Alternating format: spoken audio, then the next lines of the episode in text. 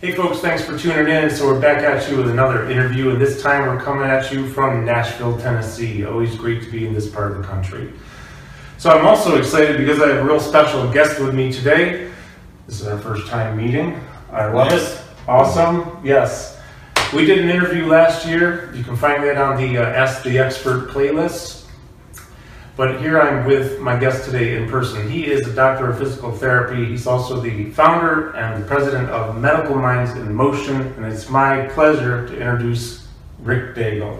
Uh, I appreciate it, Carl. I- I'm excited to, to meet face to face for once. I Me know too. We've, we've been connected on social networks for so long now, and, and we run in so many of the same circles. And We do. you know, we, we met last year with, with the with the video podcast, which was awesome. I had a blast with it. So Me too. the, the fact that you know my wife Cassie and I and, our son Keegan just moved to Nashville. We've been here for a month now, um, and I find out you're going to be here teaching a barefoot seminar in, in Nashville in, in Franklin, Tennessee. So Yep. it's awesome that we could get together. Teaching one of Dr. Emily's courses in a couple days here, so uh, we're like two miles from where I'm teaching. So that's cool. No, so I'm, I'm excited to get a chance to talk with you and, and, and honored that you, you know you want to have me back on the podcast. So I guess the first one wasn't too bad. It was great. So Yeah, actually, I've listened to it a few times. awesome. And um, in fact, I was reviewing it earlier earlier this week because on here, what were we talking about last year. I remember some of the things, and then you know, it's that, that's a great interview. In fact, I'm going to put uh, a link to that Awesome. from here to that, so you can go back and refer to the first one we did. But today we have a little outline here. We have some things we want to cover, okay? And uh, one thing I, we were talking about this before we started the camera: mobility versus stability Mhm. issues surrounding both of those areas. You were talking about some really cool stuff, and I was wondering if you could talk about that. Yeah, absolutely. I mean, I think you know being being a physical therapist and, and being a movement professional, you know, over my career, it's really progressed from you know looking at one part of the body and looking here to, to really looking at the entire body as a system. I mean, we function in 3D. We don't function one joint at a time, one muscle at a time, one body part at a time. You know, we function, you know, a multi-systematic approach to movement. So when someone has a dysfunction that they can't do movement X, it doesn't always mean they're tight or they're restricted. So we get into the whole discussion of mobility versus stability, and we go into this fairly in depth in, in a lot of my seminars that I teach. When is a mobility issue a true mobility issue? Mhm. And when is a mobility issue actually coming from a stability problem somewhere else? So the thing that, that I really drive home, and I have to credit, you know, my experience in, in learning the selective functional movement assessment and, and learning from someone I consider a mentor of mine who actually is based out of Nashville, Tennessee, Mike Voight. Okay, Mike, yeah. Mike is one of the creators of the SFMA. Yeah, right. Um, and what I've learned from him and that foundation over the over the last you know five, six, seven years was true mobility issues have to be consistent. They have to be. You know, someone has a lumbar fusion, someone has a cervical fusion where they a surgeon goes in and they put some screws in a plate. No matter what position you put that person in, that segment's not going to move. Right. A patient develops a true frozen shoulder, true adhesive capsulitis. Mm-hmm. If they're in that frozen stage, no matter what position you put them in, they're going to have a mobility limitation. Right. But more often than not, mobility issues are actually being caused by a lack of stability somewhere else. The human body, in, in, in my opinion, and, and everyone, a lot, not everyone, but a lot of people agree with this, is if you can't move somewhere, it's going to take it from somewhere else. Mm-hmm. And I think it's one of our biggest strengths, but also one of our biggest weaknesses. Because at some point, the body's going to say, hey, idiot, something's wrong here, take care of it. And if you just go and you start stretching someone who has tight hamstrings because they can't touch their toes, how do you know they have tight hamstrings? You know, so, so you look at it from three different aspects. You look at unilateral versus bilateral, you look at loaded versus unloaded, and then you look at active versus passive. Right. If you have dysfunction in all of those areas, you can now start to say it's most likely a mobility issue.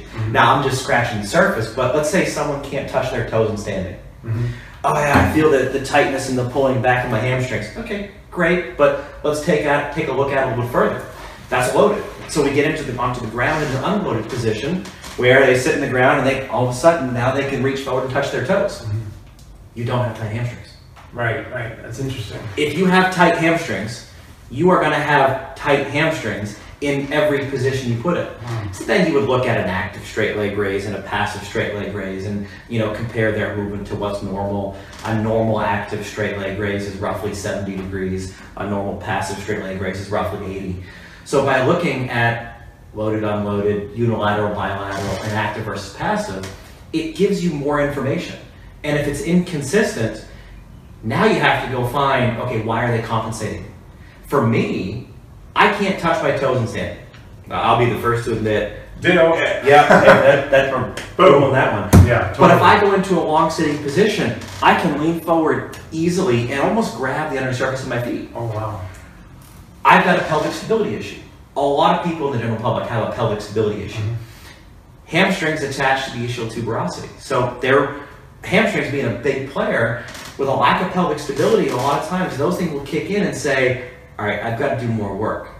Some sort of stability issue isn't isn't there, so I'm going to fire more. So in standing for me, my hamstrings are giving me some posterior stability to my pelvic girdle.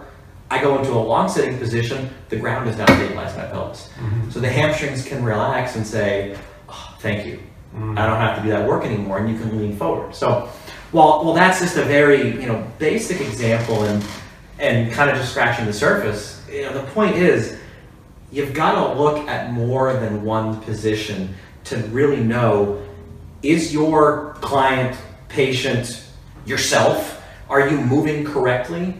Right. or are you compensating because of something else? Do you really have a mobility limitation, or is it the body compensating? So, just because someone can't move doesn't mean they're tight. And, and I always use air quotes when I talk about tightness because tightness is a neurologic response. Mm-hmm. You know, yes, someone has a knee surgery or shoulder surgery, maybe they develop some adaptive shortening of the tissue because they've been in a sling or a brace for six, eight, whatever, how many weeks. But most tightness is a guarding response, it's a neurologic response. The body's creating stability somewhere else. So I love that. That's really interesting. And that can, That's good stuff, man. no, I appreciate that. And that could be, I don't care if you're a medical professional or if you're a, a movement professional or if you're, you know, whether it's a strength coach or a trainer or, or whatnot. You know, we're not talking about pain right now. We're talking about movement dysfunction. Mm-hmm. Obviously, when you get into talking about pain, that's when you you know, go into the medical professional side of things. But we all work with movement. And if you can't move somewhere, you've got to figure out why they can't move in that way in Right. order to properly progress them. That's great. So we have a lot of trainers who watch this uh, this podcast series. and I know part of uh, the classes when I'm doing my short intro about myself, I'm Mhm. teaching the barefoot classes. Um, I, I, I share with them that when I first got into training, it was like we were talking before we started the camera. I just was thinking, you know, people gonna want to tone up, bulk up, whatever, lose weight, burn fat. And I very quickly realized that although that may be their their goal, they're not going to be doing it effectively. They may not do it at all if they're not moving well. You cannot train well if you're not moving well, which of course led me this whole uh, exciting journey of now teaching about movement. Mhm.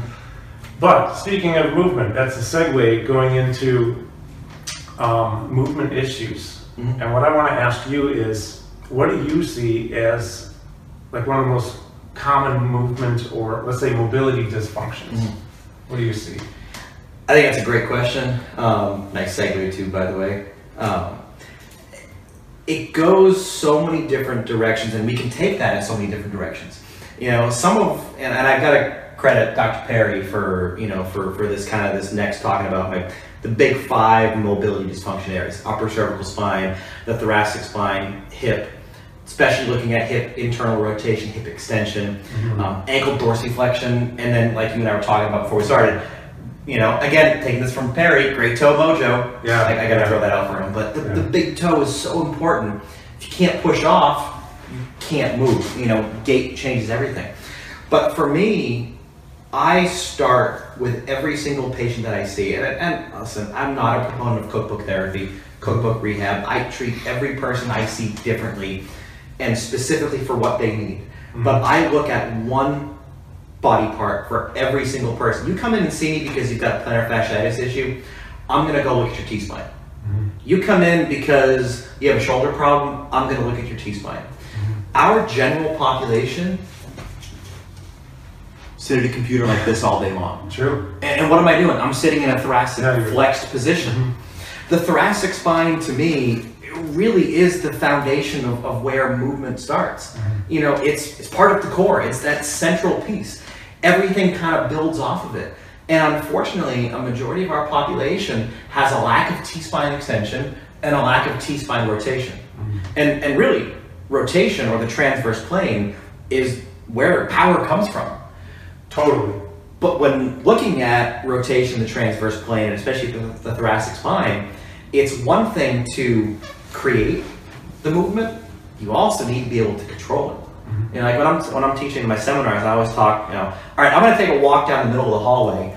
Is rotation happening? Absolutely. When you're walking, rotation's happening.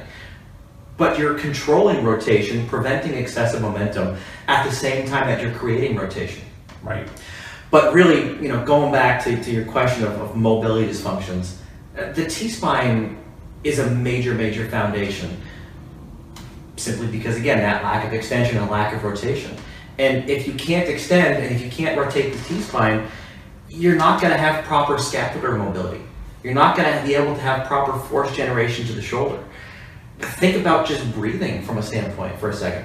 Now, my philosophy is if you know you've been breathing for X number of years a certain way and you've developed that motor pattern, am I going to try in a four week therapy session to change the way you breathe? No, I'm not.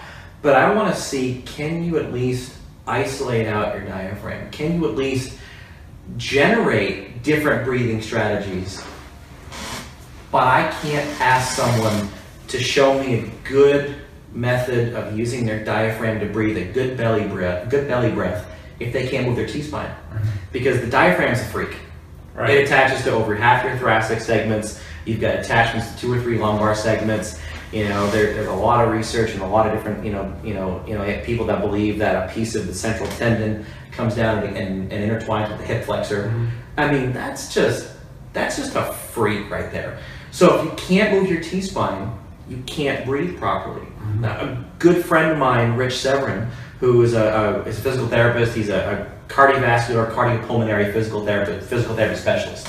And you know, he and I, you know, did, did a podcast uh, about a year and a half, you know, or year, year and a half ago, where we talked about, you know, looking at the ability to breathe, tidal volume, and just overall ventilatory capacity, and how it relates to T-spine mobility.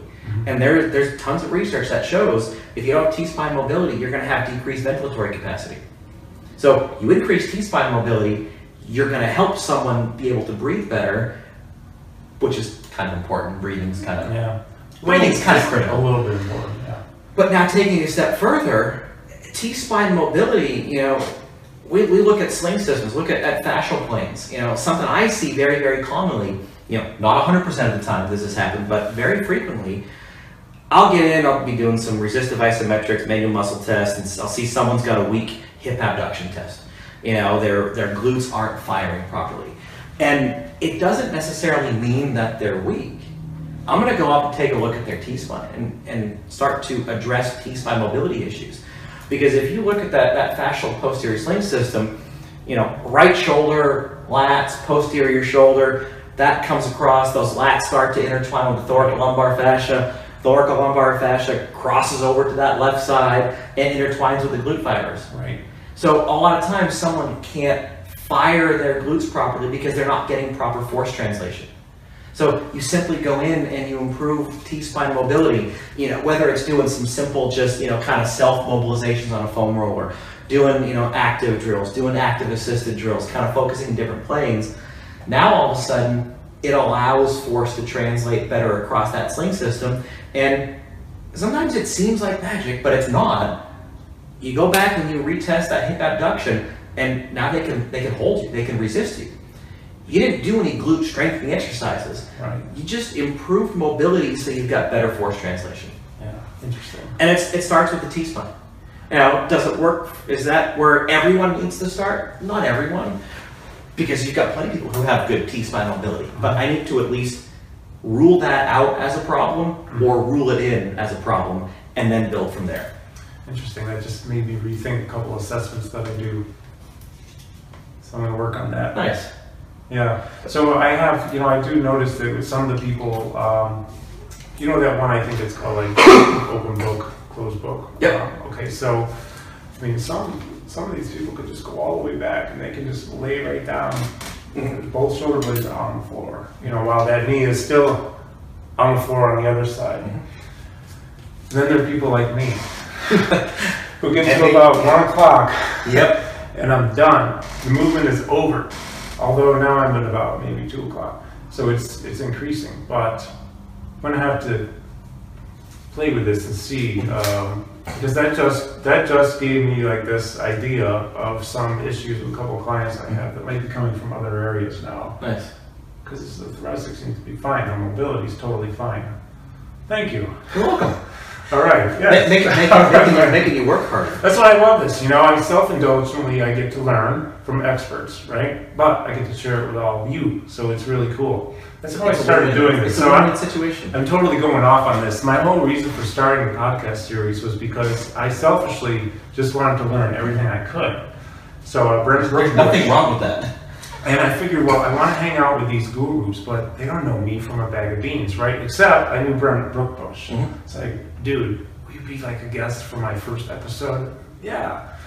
And then one led to another, and now I, I get to hang out with you, and I met Dr. Perry and mm-hmm. Dr. Emily and all these people. So it's been really cool because it is definitely self-indulgent on my end, but you all get to benefit too. So Hey, there's nothing wrong with that at I all. I love this. And, and just having these conversations, it, it makes me think too. And I love doing these things because, you know, you get talking and yeah, you get to share your philosophy with, with, with your followers and whatnot. But I find whenever I teach, it gets me better the next time I see a patient that has these issues. totally. So talking about it just now it makes me think a little bit, hey, I can look at it this way or look at it that way. So I think these are one of those things that just helps everyone involved. It really is cool, you know, because if I was to ask people just to hang out with me and talk to me and teach me stuff uh, without Mhm. something like a podcast, uh, who's going to do that, right? but if I ask them to be a guest and they say yes, Absolutely. so it's really cool because then they are they also know the sharing too. And actually, when it comes to teaching, what I really enjoy about the classes that I do um, for EBFA is I, I'll get you know you get physical therapists, sound therapists, I get trainers, I get all these people with all these different backgrounds. So I have something very specific and unique to teach them, right? But I get to learn from all of them too. So we have, Absolutely. as you know, you do this all the time. Teaching and that interaction gets me thinking. So it's like uh, just endless Mhm. learning always.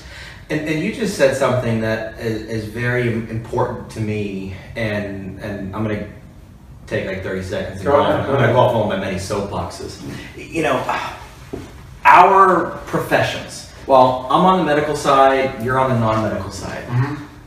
Medical professionals come to my seminar. Non-medical professionals come. Same thing for you. Our professions need to find a way to work together more. It doesn't have to be a, a headbutt. Yeah. You know, it's like there's there's a lot of you know animosity between the two fields of physical therapy and chiropractic care. We should be working together. Now, I am not a strength and conditioning expert. So, you know, being able to work with you and learn from you and learn from others, I am not a chiropractor. Being able to work with chiropractors and learn from them, we can all help each other. And unfortunately, there are a lot of people out there that don't like to cross those lines, and they're missing out on such a huge opportunity to learn and make themselves better because we're all in it for the same reason is to help people. I know it sounds cliche and whatnot, but really, we're trying to make people's lives better. So I love that, that you guys have different professionals that, that come to the you know EBFA seminars because that's how we're all going to make each other better. And I think it's Yeah. again win-win situation. I like I, I like that they come to those classes too. Um, you know, I was just listening to a Thomas Myers podcast again, that same one for about the tenth time. 'cause Nothing it's wrong with so loaded with information. Um, Now I got I got to interrupt you for a second. I, I love Tom Myers not only for his Anatomy Trains stuff, but he's a fellow Mainer like myself. So mm, you know, oh, that's right. Gotta- Maine. Yeah, Exactly. Gotta gotta throw out that prop for Maine right I there. got it. Yeah. Yeah. Maine, beautiful state. Um, so in this podcast, he's talking about the human movement, uh, let's see, kinesthetic movement tree. And he talks about how, you know, we're where we're at right now with all these different modalities, medical, non-medical, whatever. But he, his vision is that hopefully in 40, 50 years, we all do actually come together more so as one Mhm. and realize that well it's like by default we start working together you know like you were just saying i know that's a vision that he has that he'd like to see happen and of course you would and i would too Absolutely. i just get you know my own soapbox i get really hung up on the people out there who just you know don't want to learn about all this stuff that's like you know if we just talk about the subtalar joint alone do you realize that if it's messed up you're going to have some issues Mhm. big toe i mean just Yeah. one little thing can totally mess things up set you up for injury and problems and you know so it's i could go off on that for a long time Oh, absolutely. but but it's important to know these things so So, something I've learned is, you know, in, in teaching seminars for a while now and, and kind of, you know, being out there on social networks and putting stuff out there, you can't make everyone happy. Um, you, you, you want to try to, and you, you want to put your information out there, but the more you can expose to people, if, if you've got 50 people, if you shift that paradigm for one person, I consider that a success. Yeah that's And, and it just it just builds and it grows and grows from there. So I, it's a battle I think we're not going to see end before we retire, but um, it's a good battle to fight. It is, it is. So, anything more you want to talk about regarding the T-spine? Yeah, I could go for hours and hours on the T spine. That could be part two. That, that could that could be part two. I think So we'll I just think set up the- our next interview right now. We're going to Yeah. do part two of the T-spine soon. works for me. I just I think the, the biggest thing people need to look at is just make sure the person can do the movement before you start putting a load on them. Make sure if it is a mobility issue, have them work on mobility. If it's not a mobility issue, okay, then start to do some some correctives and some you know some stability type work. But if you put load, so if all of a sudden you know I start doing you know, you know, and I don't, let's say I don't have enough T-spine extension, I start doing back squats, or I start doing, you know, overhead presses with load, I'm now training the body to lock in that mobility issue. And it's gonna take that much more to fix the mobility issue. So you nailed it on the head when we started, you know, move better first, and then start to put load on that newfound movement. So I, I think that, to me, that's the big take-home point. Look at it from multiple planes, multiple angles. Never make an assumption. You know what happens when you make an assumption? It makes an ass out of you and me. Um, so, I heard you. yeah, it's just one of those I got things. my where- mind thinking a million directions, but yeah. I, I yeah, just look at multiple planes, multiple directions, and then start to put the entire puzzle together and get back to basics. Yeah, I like how you refer to life happening in 3D because it does. I mean, that's something um, one of the master instructors with NASM, who um, Ken Miller, in California, San Francisco. Mhm. You know Ken? I don't, I don't know, but I know of them. he actually teaches this uh, this workshop. He, well, he taught last year in Phoenix when we were out there for the Optimal Conference. Just talking about life happening in 3D, you know, Yeah. and it's really important to keep that in mind. Another thing, a lot of the trainers aren't really uh, maybe aware of, and that's not not to bash any trainers, it's not a judgment. It's that you know when I got into it, I didn't know what 3D was when I mm-hmm. first started training. So it's, it's an evolution, and that's why we bring people like mm-hmm. Rick to you so you can learn. And if you want to go more into 3D, when you can finally get Adam Wolf on a podcast, Oh yeah, yeah. Adam will go off the rocker on 3D movement. So, All right. yeah, Yeah, I'm gonna find him. Yes. track him down. absolutely.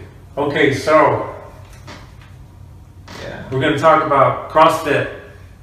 Let's talk about CrossFit. absolutely. CrossFit, um, I'll just come right out and just say it. I say this anytime in any interview that we talk about CrossFit, including, including an interview I did with uh, Dr. Jeff Vardis Mhm.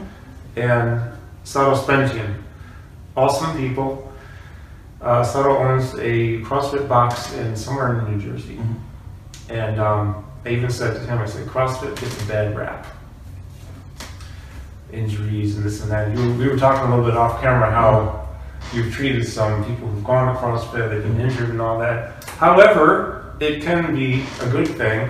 And I was hoping you could share about Yeah. your experience with it, because I know you're going to a place right now that you really like. Yeah. And what, what makes a good CrossFit box? I mean, I kind of know, but I want you to share with them. Yeah, no, I think it's an awesome question. I've, and I'll, I'll kind of start with anything in moderation can be a good thing. Mhm.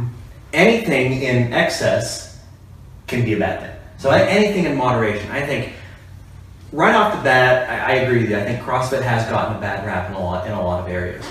But what CrossFit has done for starters has gotten millions of people off their ass moving. That's true.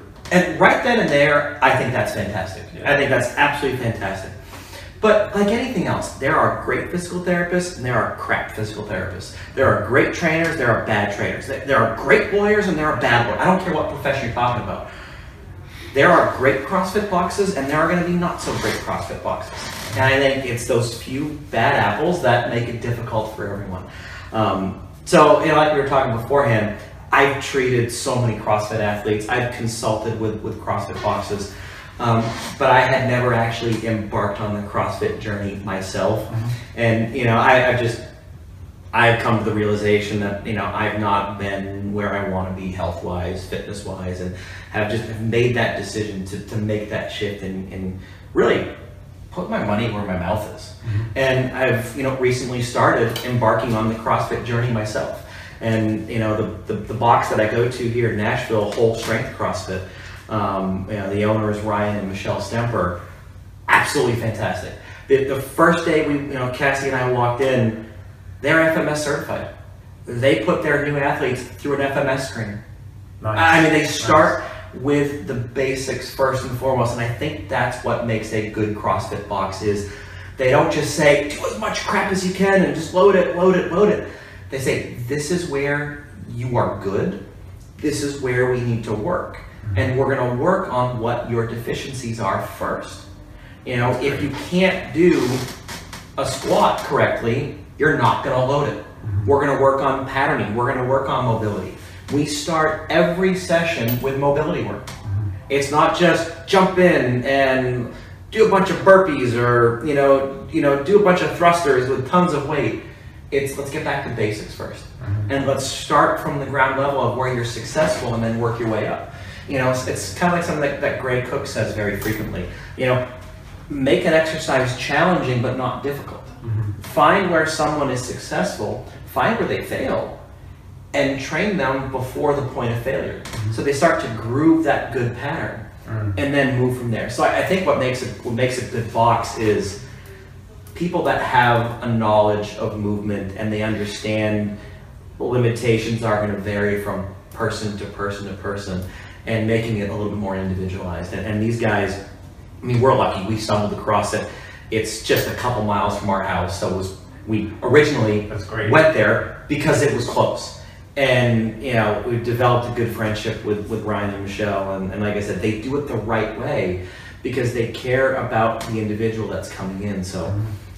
I think CrossFit has a, a has a great continued potential to be an, an excellent modality for people to get healthy and get moving. And it's a lot. It's a community. It's a lot of you know movements that are natural to people. I mean, I love deadlifting. Not gonna lie, I love deadlifting, and it helps me because then I got to pick up a 19 month old off the ground. yeah, Um, right. Exactly. It translates it's- to daily function, right? Exactly. So I think the, the places that take that understand how it relates to daily function i- is really what makes a good a good box. And we've had an awesome experience so far. Um, and I think you're starting to see more and more and more of, of boxes like that. So like anything else, when something's new, you're gonna get a lot of good, you're gonna get a lot of bad. Yeah. But it, it just it's that upward trend that I'm seeing. So it's been it's been awesome so far. I'm, I'm having fun. I'm hitting goals that I haven't hit in a long time. I mean, you know, just literally, you know, last night, I, I just, I know it's not going to sound like much to a lot of people. Um, you know, I just I did, you know, three reps of a back squat at 175 pounds. Uh, I haven't been at that in such a long time. It's not where the max is going to be, but it's it- great. it's it's a start. It's 175 pound, five pounds more than I'm doing. So it's it's it's giving me goals and it's giving me stuff to shoot for and and really kind of making things come a little full circle for me. So it's been awesome. Yeah, that's really cool. So having, just to clarify on that, because I want to make sure, um, just to clarify, I know with uh, Samus Benjamin, who's an awesome, an awesome guy and uh, coach, and Jeff Hardis, Mhm. right? So the two of them, we, we know we have people who, know their stuff there, you know about movement, they know Mhm. not to load if you're not supposed to load, if you can't move right, right? So, um, so if you just sum it up in just a sentence or two, you find a good CrossFit box that includes coaches who Mhm. basically understand movement, right? Yeah, I, I think the way to sum it up is the, the good the good boxes out there. They understand movement, and they understand that people, every single person who walks in there that's new, is going to have to start at a different point. Yeah, good. You, good, you and I yeah. walk into a CrossFit box together. There are going to be things that you can do much better than I can, and there are going to be things that I can do much better than you. Yeah, And they need to understand that they're going to have to train you a little bit differently than train me. And and I think, it, it- just take the squat for example. Um, a, a great article was just put out, great, um, great blog by um, um, Bret, uh, Bret Contreras. You know, Oh, the, yeah, the yeah. guy. I just, And it was the newest one, right? yeah, one, of- one of his newest Yeah. one. one of, he's done it a, a few times and it's, and it's been out there, but it's how femur length affects squat I mechanics. saw that one. You and I are going to squat differently. I'm short. You're taller than me. Yeah. My wife Cassie, she's much taller than me. I'm going to squat differently than she's going to mm-hmm. squat because of our body type. So I think the, the CrossFit box understands different body types, mm-hmm. different people are going to move a little bit differently. There's nothing wrong with them moving differently, but it's getting back to the basics of what human movement should look like, making it challenging and not difficult, and making sure the quality is there before you put the quantity. Awesome, yeah. I like that. That's, Yeah. that's a good summary, summary of it all. Um, so let's move into, I want to talk about your company, Medical Minds in Motion. Cool. It's what, three years now, right? Yeah, just about just about three years now that we've been putting out uh, seminars for PTs, OTs, athletic trainers, chiropractors. You know, most of our seminars are in towards the, the medical side of things. We do have some that you know that incorporate you know some some movement stuff that, that are appropriate for trainers and whatnot. But our goal really is to try to shift the paradigm of, of continuing ed for you know for the medical world. That's great. And I know you have a, an impressive list of instructors. Adam Wolf, there's a lot of great people on your, on your roster. And so what's new with Medical Minds in Motion? Besides you moved to Nashville now, you're here. Exactly. And uh, you have some stuff going on. You, we were talking about fascia. Yeah.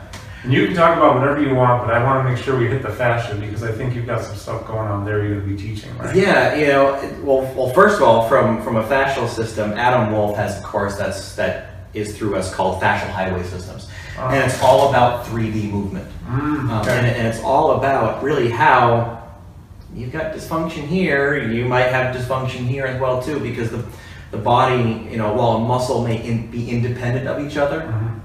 It, they're also dependent because of the fascial connections. I mean, Exactly. you know, you've got lines of, of fascial tissue, as, as you know, you know, obviously, they're going to go from the sole of the foot up the entire posterior chain and end up on, on the forehead. Mhm. You know, so, you know, being able to look at and, and not pigeonholing yourself into one body part or one thing because we've got to look at the entire system. So that, that's one course. That, that's a two-day seminar. Um, Adam's going to be in, in Chicago in his home area in, Mhm. in May teaching that course. Uh, June, he's going to be down in Austin, Texas. Uh, July, he's going to be in Atlanta teaching that course. You know, getting into the end of the year, you know, not end of the year, but, you know, kind of later in summer and fall, he'll be in the Northeast and, and whatnot. But, you know, that's that's our big fascia course. Mhm. And, and he takes a movement based approach and, and he's just, he's crazy. And, I, and he knows I'm going to say this, he's nuts. but I mean that in a good way Yeah, the yeah. way his brain works cool. is just absolutely fantastic. Um, but really, the, the new things that we're working on right now is um, we've developed a series of seminars on instrument assisted soft tissue mobilization. So. IASTM. You know, everyone, you know, the, the big names that people hear that are out there, you know, Graston and ASTYM, you know, they, they have their tools. They're fantastic tools. They have their own seminars. They're fantastic seminars. Um, you know, they, they teach their methods. What we've developed really is a best practice approach to instrument assisted soft tissue mobilization. It's not specific to one set of tools or one specific tool. While, you know, my preference of tools are, you know, the Edge tool, which was created by Erson Religioso, and as well the Smart Tool Kit, um, Smart Tools Plus, uh, created by Nick Colosi, who's a chiropractor out of the Cleveland area. I think from a, from a one tool standpoint, my preference is the Edge tool. It, it's kind of like the Swiss Army knife of tools. Mhm. It can do everything with one tool. And then the Smart Toolkit is like the Rolls Royce of tools, but very, very cost effective on, on, on one standpoint. Just a high quality group of five tools that you know you can get any body part, any person, you know, treated. Cool. So, you know, our, we're developing that best practice approach, not specific to a tool. You can use the blunt end of a butter knife if you wanted to. You could use, you know, the back end of a reflex hammer if someone wanted to. Um, but we've taken an approach of you've got a mobility dysfunction. We're going to target the soft tissue and the nervous system with the tool work. We're going to use it to help correct soft tissue mobility dysfunction.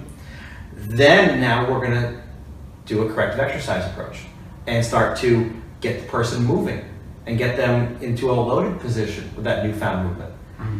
And then finish it off with a standpoint of kinesiology taping, utilizing RockTape um, to tape across fascial lines to give proprioception to help them start to be more aware of that new movement pattern we've developed.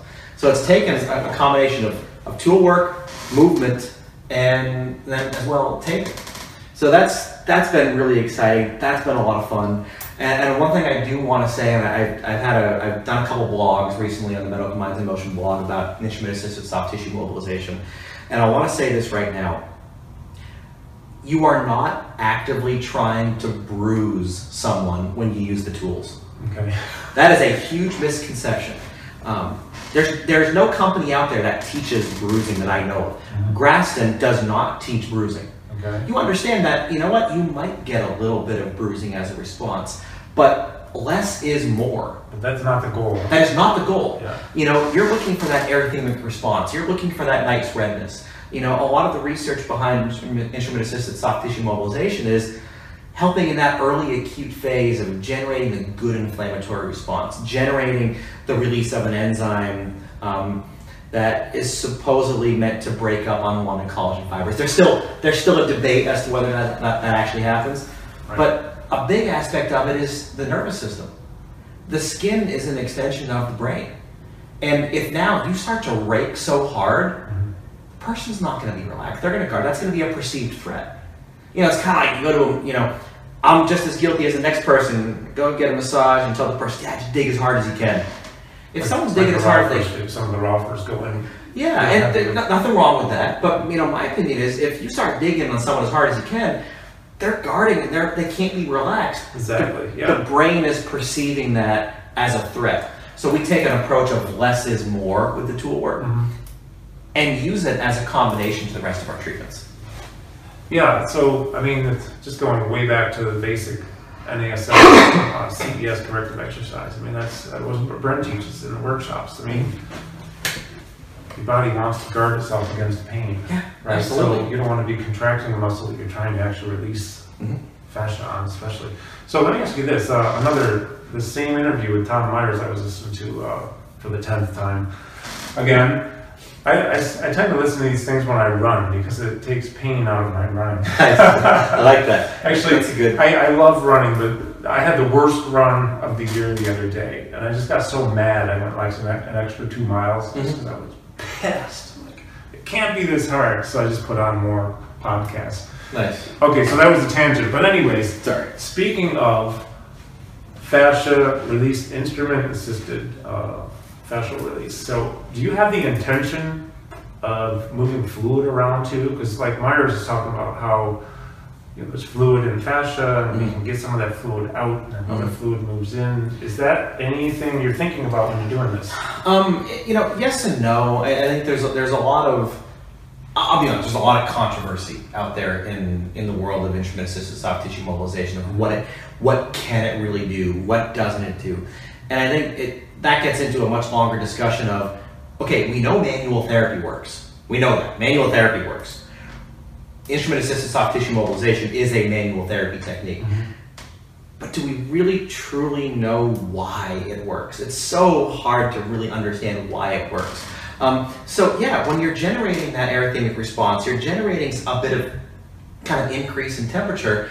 That's going to obviously cause some some vasodilation, which is going to help with fluid exchange. So yeah, it is there. There is some fluid exchange happening, but I think it's also very important to know that you know there's there's research out there that shows, and I forget the exact number, but something along the lines of like 2,000 newtons of force required to actually physically directly stretch fascia. Really? So if you were directly doing that, yeah, that'd be pretty aggressive. So the, the, the fascial release techniques really come from an indirect standpoint, you know, from a nervous system response, from, you know, addressing everything else around it that allows to have better force translation, that allows it to have better mobility. Now, it, it does happen, but it's a little bit more of a, a secondary response. Um, but so yeah, you're, you're getting some fluid exchange. How much, I don't think we really know. I think we know more from a, a manual therapy standpoint of, of soft tissue work of what's coming from the nervous system. And again, that decreased guarding, that decreased threat. So you shut the brain down a little bit from a threatening standpoint, it's going to allow everything to start to open up and, and you know, quote unquote, release itself. Mm, interesting.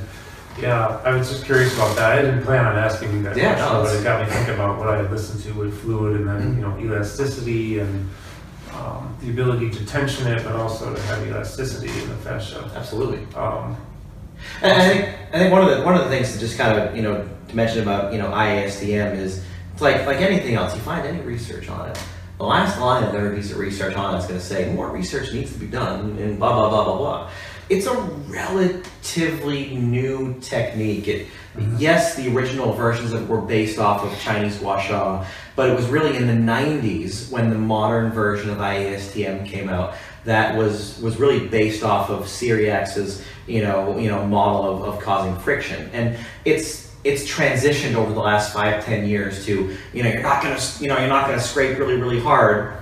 You can do less and you know and still get the kind of results that you want. So I think the research is getting there, but it's not where it needs to be yet. It's like it's like anything else that we do. so with the IASTM, is this something you're going to be teaching courses on? Yeah. Okay, so Yeah. just to, so they know too, I have a link on the screen, but Medical Minds in Motion is the name of the company. We'll put a link to your website there, and your courses are listed there, all the events and all that. Yeah, courses are listed there. We have a couple versions of the course. We've got a one day version, which is the one day is just tool work. Mm-hmm. You know, we, we tried to do all of it in one day, but it was just way too much. So the one day is just fundamentals of instrument assisted soft tissue mobilization. The two day course is where we get into ISTM, movement, taping, and really just get basically get in and, and play around and have a lot fun. Um, so we, I've got a couple instructors that work with me. Uh, Brad Papson, who's based out of Pennsylvania. Dave Doyle, who's, who's based out of Connecticut. Um, John Saylor is a new instructor of ours. He's a good friend of mine that I met out in North Idaho. He'll be doing some of the West Coast stuff. Um, we've, we've got our we've got our schedule up all the way through May. We're working on finishing up our June July schedule. But you know, I'm going to be teaching in, in Vegas the beginning of April. Um, I'll be teaching the course in May. I'll be in White Plains. Um, I think that's the weekend of the 14th and 15th. The following weekend, the 21st and 22nd, I'll be in the Boston area. Okay. Um, you know, and then I, and we'll be doing. I'll be down in Florida in, in July, and I'll be in Southern California. I think also in June. So tons of locations. But like you said, if you go to our website, you can find it. Um, you know, people can also email me. You know, you know, you can put my email up as a link. It's just rick at medicalmindsinmotion.com. I'll put that Sup- up there. yeah, super easy for people to get in touch with me. You know, if they're, if they're in an area and instrument work is, is in their in their scope and they're interested in it, you know, they can email me and say, hey, you've got you got a seminar coming this way anytime soon. Um, we're always looking for host facilities too. So if any anyone out there wants to host a seminar, uh, on board with that. Um, but everything off our website. Cool, all right, Yeah. that's great, that's great. We've also got the, the Medical Minds in Motion blog, which is Oh, that's a great blog, by the way. Oh, thanks, I Yeah, appreciate that. yeah. Um, we use WordPress. Um, you know, I'll give you all the stuff so you can you can put it up. But um, a lot of social networking, a lot of blogs, website. Yeah, you know, and, and I'm not in the medical side of this, although there are times I really feel like I need to go to school and get into the medical side because I want to, I want to crash these courses, come in, do it, learn that stuff, be able to use it. Mhm. Um, can't say if that's going to happen or not. Right now, I'm digging what I'm doing, but Yeah. just learning this stuff and having the, uh, getting some of the knowledge is just so. It helps me with what I already do. You know. Yeah, and we have had some trainers that have come into some of our courses, and if someone wants to take one of our courses that maybe a portion of the course or part of it isn't necessarily in their scope, I think it's still good for them to kind of be able to observe. Now, if, if someone comes in and is not certified in any soft tissue, you know, technique, yeah, I'm, they're not going to be able to, to grab the tools and start raking at someone. Sure. You know, but being there and learning and Observing seeing and observing, we've had plenty of people. And then when you get it, when we get into the, the correctives and, and, and whatnot, the movement based stuff, as long as they're not using it for treating pain, mm-hmm. then it's appropriate. So we, we try to make our stuff appropriate for as many people as possible, but understand where that line of scope.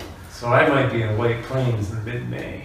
Hey, you're, you are more than you are more than welcome. I'd to love be to have some of that. I would love that. Oh, this is cool, man. This has been awesome. This, this was this was fun. Thank you. I really This, this appreciate was, this was definitely fun. Absolutely. Great to meet in person, great to Exactly. talk, and my brain is like every time we talk, it's like I just got all this stuff to think about now, which I'm sure you do too. So links are on the screen throughout the video. We'll have that up there, medicalmindsinmotion.com. Yep. Okay.